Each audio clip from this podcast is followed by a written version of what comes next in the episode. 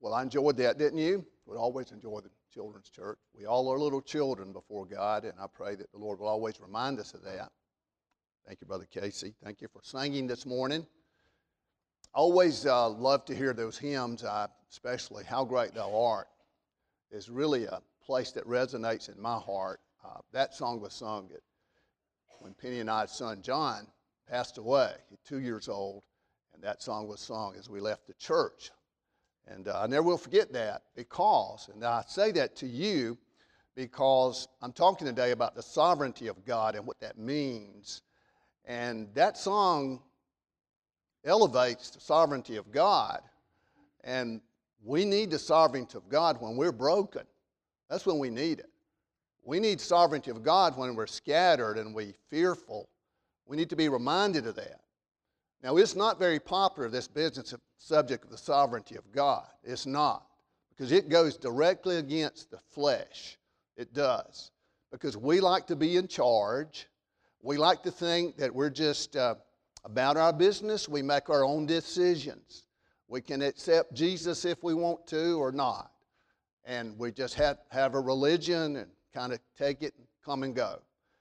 That's why the world is in such a mess today. Our world, as you know, uh, has gotten away from the Word of God. I appreciate Casey building the children's service on building your foundation or your house up on the right foundation. We sing America the Beautiful, but you know, I wonder if America is beautiful. I would like to say she is, but nothing, my friends, is beautiful if it's not based on the Word of God a marriage, a business, a church. It might make us feel good temporarily, but the Word of God is where true beauty is.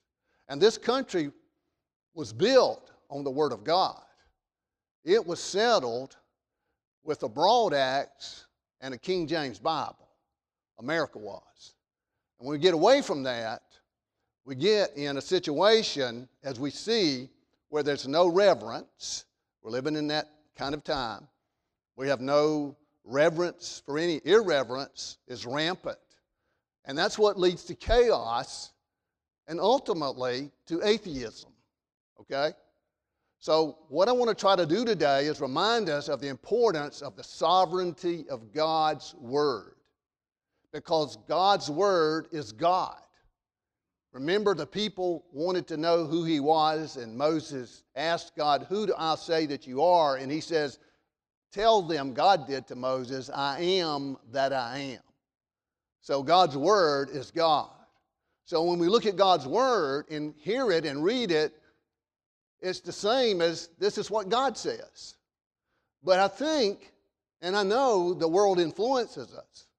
Even good folks like you all if we're not careful, we have a leak and we are get, we get influenced by the social media, by the news, by friends, by society, and the worldview. Uh, for example, the word supremacy. I'm going to mention that today, but that word throws up a red flag in our culture today because nobody wants to say they're supreme. Be careful because you will be a racist. I'm going to tell you. I'm going to tell you today from God that He is supreme. He is the King of kings and Lord of lords.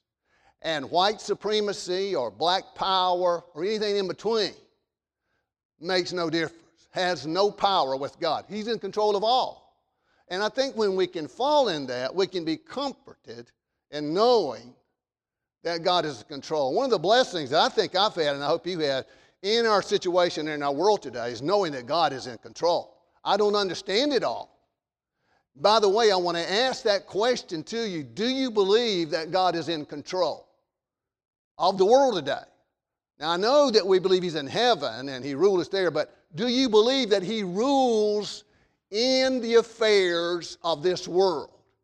Now, that's really important because it's important to understand that God is sovereign and that God is over all. Not just Christians, not just America, but over all nations, over all, even the heathens and all. Even the devil, God has on a rope. And so I pray that God will bless us to see that. I want you to go with me today in your Bibles to Jeremiah chapter 23. Here's the weeping prophet weeping because God's people have gotten away from God's word. And when people get away from God's word, they get away from God. And when you get away from God, you get away from life. And when you get away from life, you get into death and sin. And sin is what separates, separates families, separates churches, separates our joy and our faith. In fact, I'll be willing to say if you've ever had fellowship with God, and I know you have, but if you've had fellowship with God and you've lost it, really, you don't know what fellowship is until you get it again. See? Because sin is the thing that hurts believers. It does. And so, what a blessing it is to see that truth is what makes us free. And so, may the Lord bless us to see that. Well, in Jeremiah 23, the very verse that I wanted to use from that chapter is verse 29. And let's go it, to it right now. And then I want to talk just a moment about the context, as I understand it, anyway, from this part of Scripture. God is really clear, but He's blunt sometimes, okay? He says this Is not my word like as a fire, saith the Lord, and like a hammer that breaketh the rock in pieces. Now, here God uses the analogy of two uh, phenomena or, or, or forces, if you will, that have much, much power fire and a hammer. And God says, Is not my word like that fire and like that hammer? Now, what I want to try to do with that is, is take that because I see in my little mind, it kind of reminds me of a blacksmith, okay? What that guy does, as I understand, is he takes, he takes metal and he heats it really hot. And he knows just how to do it.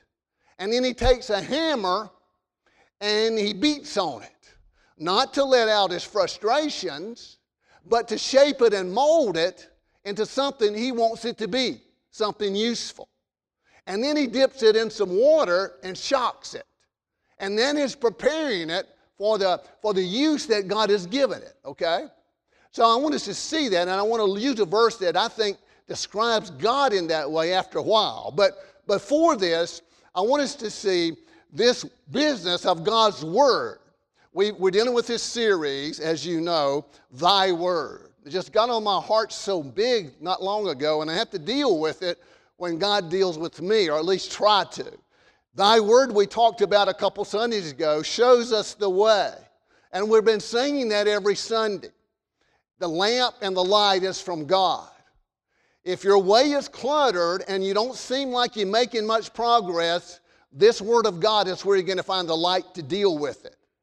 Okay? And then last Sunday, we, we saw that God's Word singes our sins.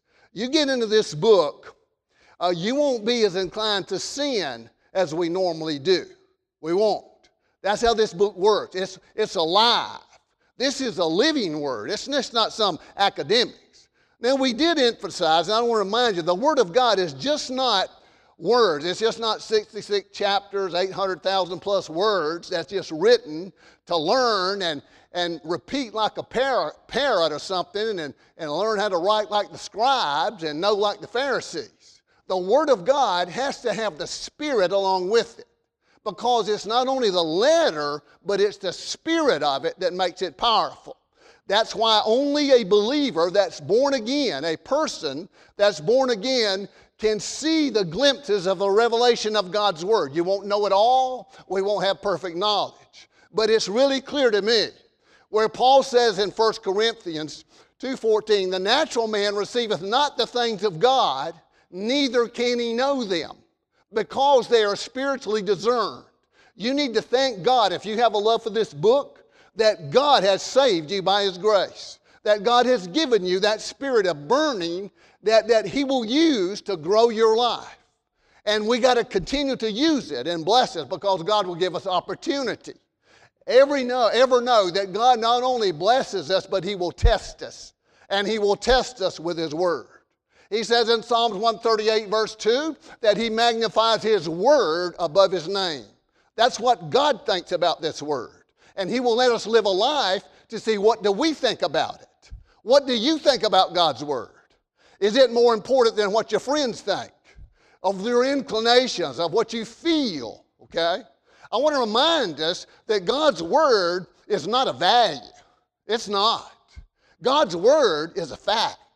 See, the world we're living in, uh, this uh, so called, uh, um, I don't know how, I don't even know what you'd call it, but whatever it is, will tell us that, that it's value. You know, religion is a value.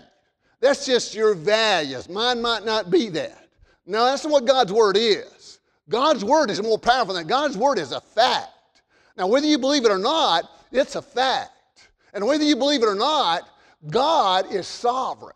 That means that nothing can thwart God's plan and his purpose. Not even you or me or Satan or the devil or China or anybody. So we see that and we bless that. So it singes our sin. And then I'll say, Today I'm going to talk about thy word is sovereign. And I think this verse implies that, don't you? But on the context of this, the context is false uh, preachers or false doctrine, uh, fake news, whatever it might be. The, the whole deal that Israel got into was that they believed lies. And when they believed the lies, they got into worshiping other gods. Okay? That's why we need to constantly get back in the truth of God. And I wanted to read a few verses to get to that. That's how, as you know, we normally find the context of a one verse as we read before and after it. Oftentimes, that's a good way to do it. He says in verse 23, Am I God at hand, saith the Lord, and not a God far off? Something has gotten God upset. And what's gotten God upset is people that don't believe His Word. Now, that's what God thinks about His Word. It is so precious. God forbid that any of us deter from any of God's Word being wholly inspired and from God Himself. In verse 24, he says, Can any hide himself in secret places that I shall not see him? He's asking a lot of questions, God is. Can you hide from God? Sometimes I think we live like we think we can.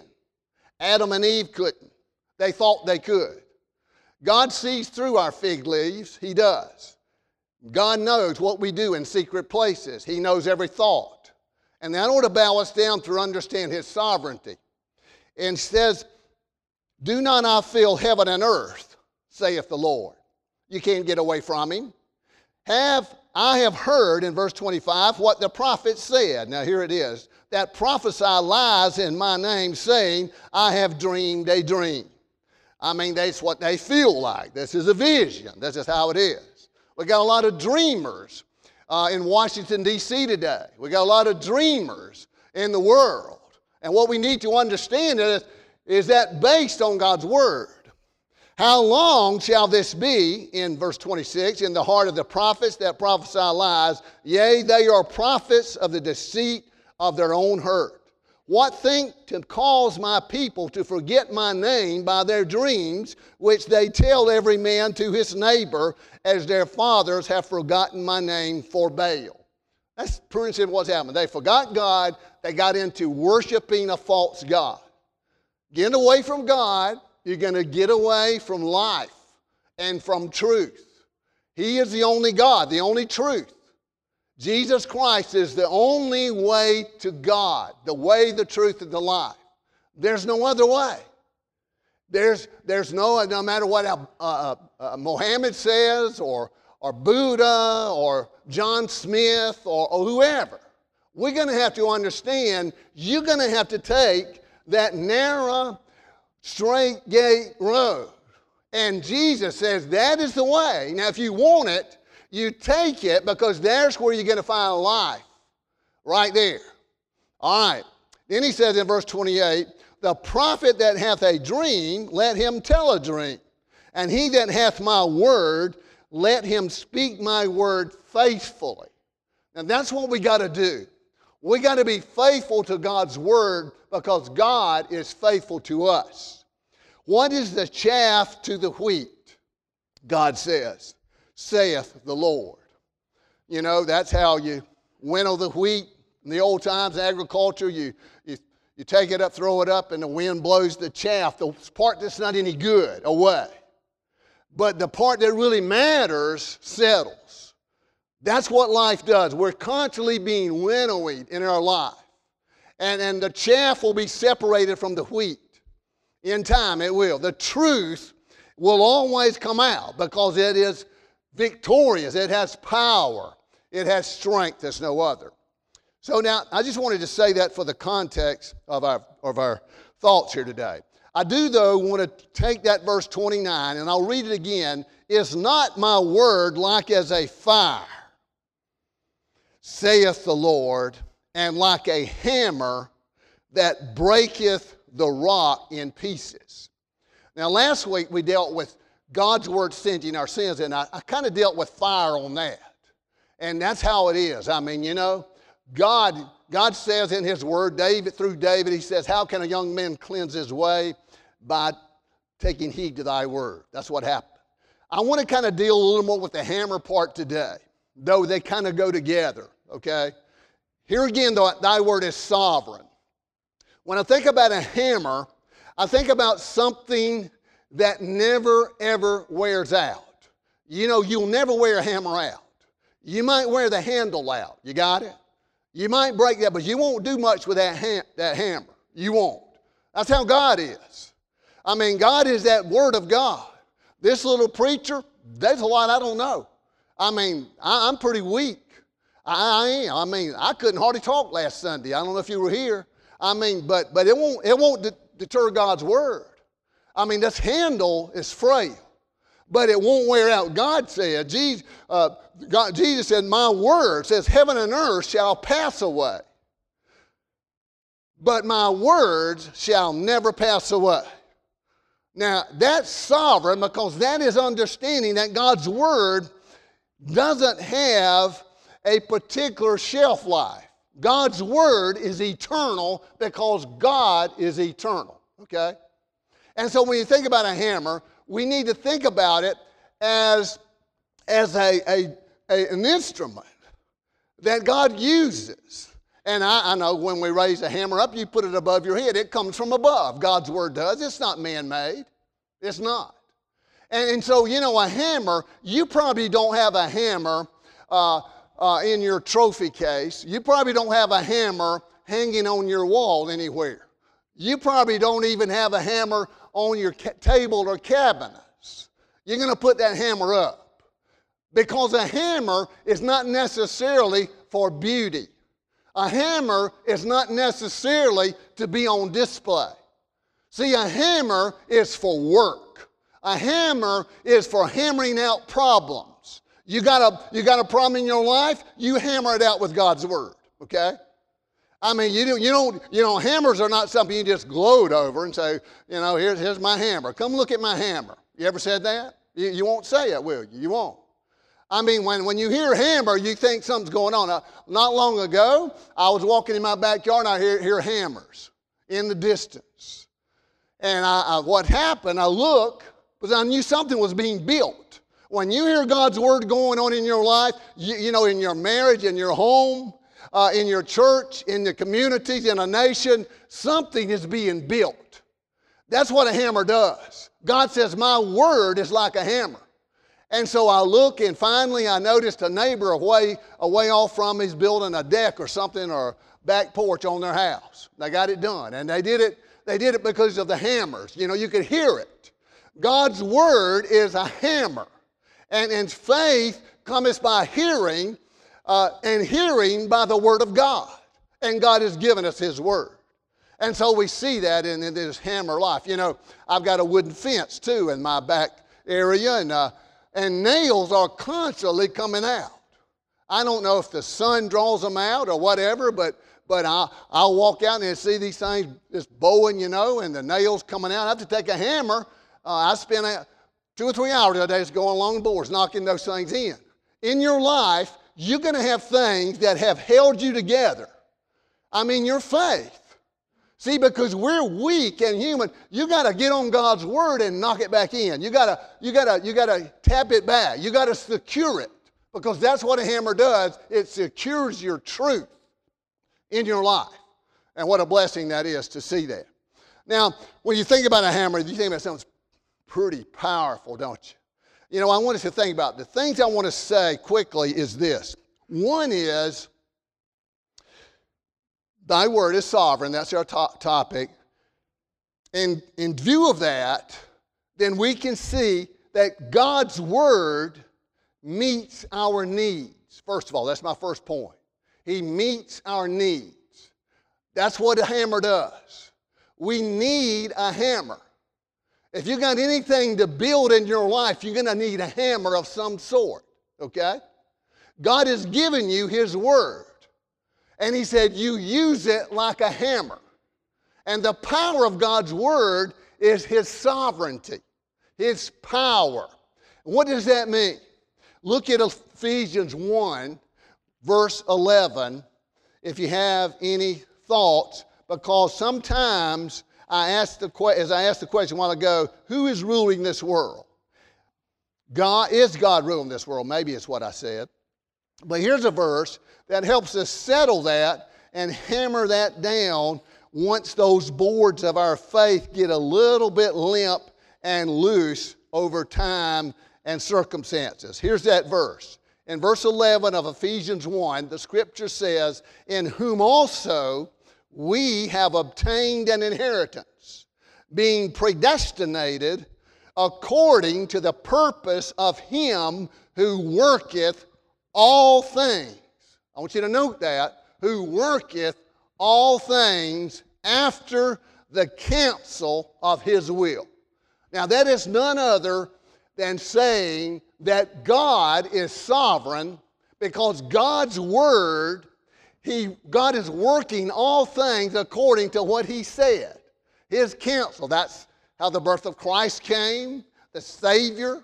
Uh, that's what's happened all through life. When God created this world, he said, Let there be light. And there was light, wasn't there? And God said, and he goes on in, in Genesis, let there waters and let there be firmament and the trees and life and all that. And God said, and it happened. Well, that Genesis is the basis of all of the Bible. That's what God said. That's what, what God said because God is sovereign. If God says it, that settles it, okay? And so what we need to be understanding is then what does God say? What I'm afraid of is that we're listening either to other people or to ourselves. Do not listen to yourself. Talk to yourself. David gives an example of that, the Old, Patriot, uh, Old Testament patriarch. He says, I've lost all hope. Why art thou cast down, O my soul? He says. Have hope in God. I want you to have hope in God because of God's word is sovereign. He works all things after the counsel of His will, and He does it by His word. Listen, after God created Adam, 16 centuries went by before it ever rained on earth. You believe that? That's right. 16 centuries before it ever rained. And how did it, what it watered from the ground. And then when God decided that he had enough of putting up with man's disobedience, he sent it, started raining. In Genesis 6, and it really rained. It rained so much that it flooded. But he told Noah, before all that happened, who found grace in his sight, to build a big boat. And Noah did it according to God's word.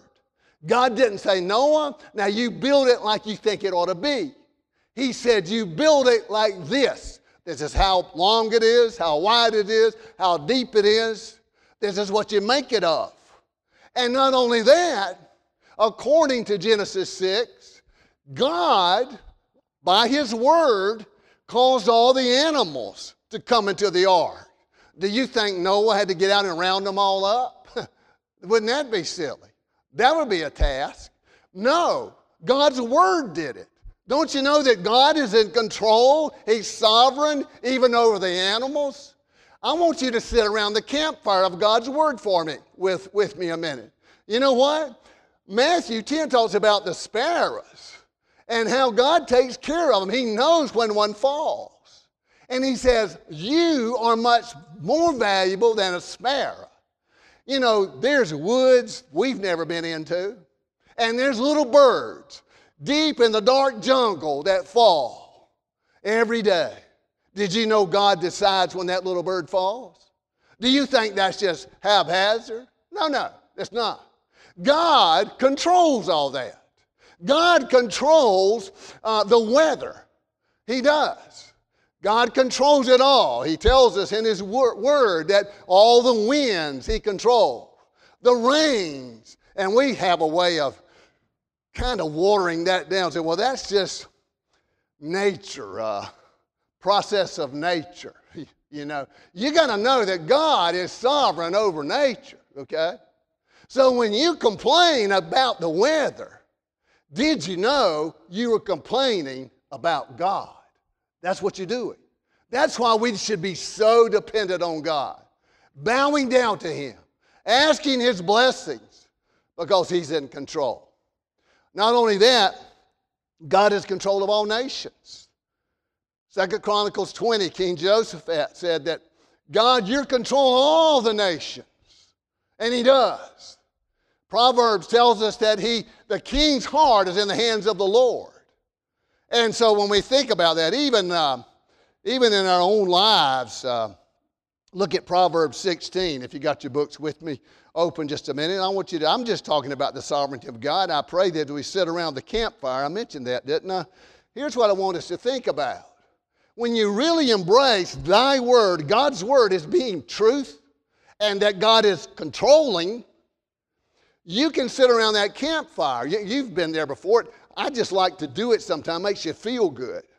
It really does. Maybe it's the stars that's glittering through the smoke. I don't know. Maybe it's the camaraderie that we have.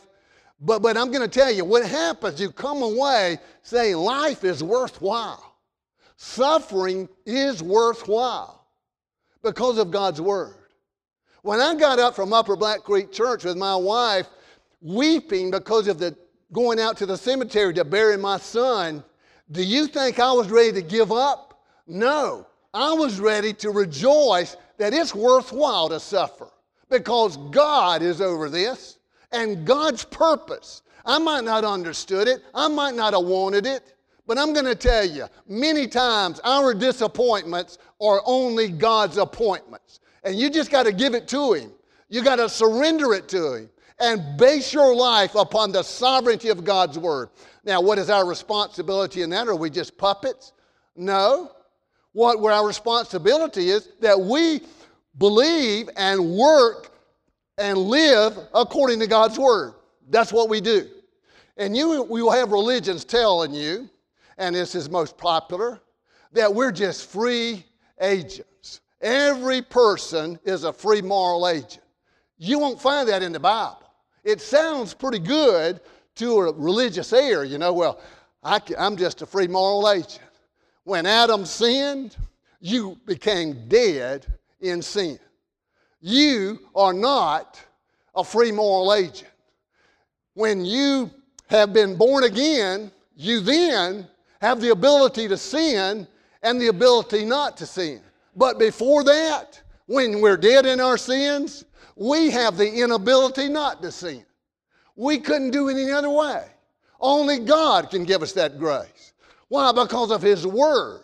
His Word is what speaks life into our, our hearts. And we need to we need to bless that. I remember, uh, you know, another thing about a hammer, you don't have to have a big education to use a hammer. I mean, you don't have to have a doctorate degree. It's fine to have one, but you don't have to have one to use a hammer. You don't. I, remember at Georgia Southern uh, University years ago, I hadn't been here long, they asked me to go over to the panel they were doing in one of the religious places over there, of classes, and they wanted an idea of different religions. Like we, of course, embrace the Reformed doctrines of grace. There was a free will preacher there. Um, there was a, a, priest. I remember two or three different ones. And, and the deal was we give a, a short spill on what we believed or the scriptures taught. And then the, the kids, the students, could ask us questions. And that's the dangerous part, that part. But I remember, I remember this one guy, the, the free will preacher who, who I really liked, was there and he was explaining what everybody's, you know, got a free will. And God was kind of surprised that sin ever came in the first place. And so there was a young man, I still remember this little guy, might have been a freshman. He was kind of nervous, but he stood up I remember that he stood up in the back of that classroom during that question and answer session and he held his Bible up. He said to the free will preacher, But, sir, my, and he was nice about it, polite and humble. He says, My Bible says, and he read Ephesians 2, but ye were dead in sin. And the guy just looked at him.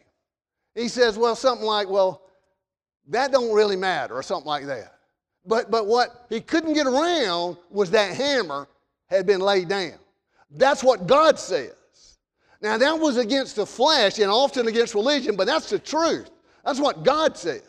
Now, when God breaks your heart, God breaks the heart of a stone cold believer, and He does it with His Word. He doesn't do it with the preacher, He doesn't do it with the Sunday school class, He does it with His pure, holy Word. That's what he does. And what a blessing that is. And so we can rejoice in that and say that. Uh, I was asking you to go to Proverbs 1, 16 and verse 33. Look at that. It talks about how God is involved in our little decisions every day, just, just haphazard things. that we just think, well, you know, God's not involved in that. But He is. God's involved in, in small things, He's involved in all things. We just read that, didn't we, in uh, Ephesians chapter 1, verse 11. In Proverbs 16 33, it says, The lot is cast into the lap, but the whole disposing thereof is of the Lord. You know what that means? That means that, you know, what decisions we make, we make them. Sure we do. Uh, but, but, but the whole thing's up to God.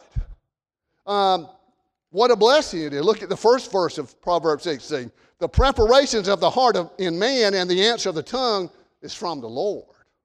Sovereignty of God, thy word, the word of God. So we see that God's word is sovereign that meets our needs.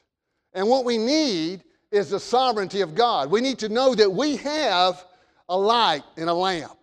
We have a God that is able to do all things. And when we have that, we are able to fight the fight of faith that we got to fight. See, what good is something pretty and something kind of feely touchy when we got a burden to carry. What good is that to do when I got to stand up here, some preacher has, and tell the loved ones of a family something about during a funeral service? Where am I going to get something from? It's got to come from a book of truth, okay? How are we going to live and deal when we got to fight the fight of faith? You know what battles are. Everybody in here does. You know. I don't know what you're going through, but I guarantee you, Everybody in this room, it doesn't care what kind of house you live in, how much it's worth, whether all your debts are paid or not. I'm going to tell you, there's a lot of hurt behind every door in every house. I know that. I do. I got them too. You got them. And we got a Word of God. We got to hammer it out, though. And we got to trust Him and believe Him. It's a work in progress, and we need to be working on the building. So the first thing I wanted to say is that we that we see that God's word is sovereign, and so that meets our needs. That, and we need to be thankful for that and, and to bless God in that He meets our needs. Now, I mentioned I wanted to use the analogy of the blacksmith. Turn with me to Psalm 66 for just a moment. And verse 10 through 12, I believe is the verses I wanted to use. In verse 10 of Psalm 6, Division 66, For thou, O God, hast proved us. Thou hast tried us as silver is tried. So, my first point was, was thy word is sovereign and it meets our needs because God is sovereign. I don't know if you ever thought about that analogy, but it ought to be. Not our wants, but He meets our needs. Nothing can come to our life that doesn't come through God. Good, bad, and evil. What needs to be the banner over our life is Genesis 50 20, when Joseph said to his brothers, when he was revealed who he was and how they had treated him, he said, You meant it for evil, but God meant it for good. Now, brothers and sisters, that would apply to every sin you've ever committed. You hear me? You know what? That's how it is. God uses it, and He breaks your heart with it, and He uses it for His glory. And so we see that. And, and here, secondly, He melts our heart because His word is sovereign. And that's what this blacksmith does. It says, He says, For thou, O God, hast proved us, thou hast tried us as silver is tried. Thou broughtest us into the net, thou laidest affliction upon our loins, thou hast caused men to ride over our heads. We went through fire and through water, but thou broughtest us out into a wealthy place. Now that's God's word. If you think about your life, what really has made a difference in you, you be honest with God in this, is the heartbreaks of your life. If you really think about it, it's not, it's not those hunky dory areas of life. Thank God we have some. But what really matters is the strain you've been in. What really matters is the brokenness that you've been able to face. Because when that happens, is when God was using you and blessing you by His sovereign word. Your, your life became then measured by God's word. I mean, that's where we look for God. When we can't find anything else and we understand, oh, God, your word is so precious, means so much in our lives. And so this blacksmith again takes, and I see God in this. He says in this text, his fire and his hammer. And he takes us because you got to know that, that clay, like it's kind of the analogy of the potter and the clay to me here. God is sovereign, so he's the potter and we're the clay. And in metal and in, and in clay, there's no, no nothing thrown away. It's all reusable. There's, for a believer, a child of God, listen to me there's no limit to second chances. There's not. What God is doing is taking our lives and shaping us and molding us. Don't you give up on yourself or anyone else. You keep hammering away. You never know what God's word, how He's going to use it to break in their lives. But, but what God does in this, in this metal, He refines it, He shapes it like that blacksmith. And, and so he, he knows how to heat it, how hot to get it. And then when it's soft, He shapes it you know? And then he, he, he brings it to that shape he wants it, and then he puts it in water, you know? I think about baptism. Water baptism should be what reveals to us our desire to be committed to serving the Lord Jesus. You need to think about that. Maybe you need baptism. We do, okay? What does that mean? It means that is a, uh, an inward expression or an outward expression of an inward uh, aggression or, or difference in God's life that He's given us in Christ to live for Him. And so being baptized is kind of like a shock that we need that, yes, I'm publicly willing to say, I'm going to serve God. I might not do it all like I want to. I know that I'm so weak, but I'm going to tell you, I need it. I need it. I need to express that because God says do it. And I need to do it because I need God and I want to stay close to Him in our lives. So we see that. So we see, first of all, Thy word being sovereign meets our needs. What a blessing. What a comfort that ought to be to us, especially living in the world we're living in. And then, secondly, it melts our heart. It just, nothing melts your heart. It shouldn't or it couldn't any more than the cross of Jesus Christ on Calvary. How Jesus died for us sinners like us. He gave himself for us, suffered horrifically to pay our sin debt. Now, my friends, that should melt us. Thinking of what Jesus done for us. We want to be, when we face the sins of life, like Joseph in Potiphar's house says, Lord, how can I do that and commit a sin against you? And yet we're so inclined to sin. And we need God's word to just keep hammering us and breaking us out in our lives. And then, you know, I thought about the, the hammer makes us like Jesus. The sovereignty of God's word makes us like Jesus. That's what He saved us to be, like Christ. Not what we want to be, but more like Jesus. And so we can rejoice today. I hope we can, understanding that Jesus, He came to do Father's will. He said, I come always to do your will. And that's how we need to, to be surrendering our lives and, and to deal with God's Word. If you feel cold and you feel unworthy and you feel like, you know, I'm just ready to give up, you get into God's Word. You, you don't have to go shopping at the mall or play around the golf. You don't have to drink a beer. What you need to do is get in God's Word. You get in God's Word and you get serious with God's Word, and I'm going to tell you, God will, will hammer out things in your life.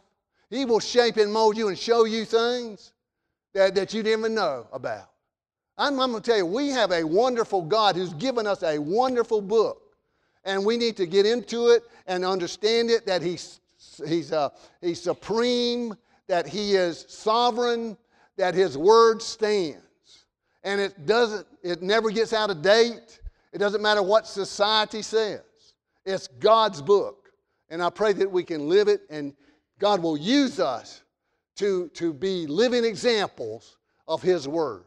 Many of you young parents have this profound obligation and responsibility as you bring your children up in the nurture and admonition of God's Word. You keep hammering. Many of us have loved ones that don't seem to be as close to God as we want them to be. You keep hammering God's Word. Lots of times that, that, that hammer, that last hammering, you, you never know what the others did. Okay? Every prayer makes so much difference. And let's say one now to close. May the Lord bless you. Lord, we thank you for the, your hammering word. Keep hammering us, O oh God. Thank you for breaking our hearts, separating us from sin. As dramatic as it has to be, we are so hard headed, even stubborn. But you, Lord, won't give up. And if you have to send a fire to melt us, you will do it. We've experienced that, many of us. And if we haven't, we surely will. We thank you, though, that your word is true and that in the end, all things do work together for good to them that love the Lord, those that are according to, called according to your purpose. We rejoice to see the good you're working out of even the chaos and the dissension and the irreverence and the turmoil we have in this world today. Bless your church and your people. Bless thy word. In Jesus' name, I pray. Amen.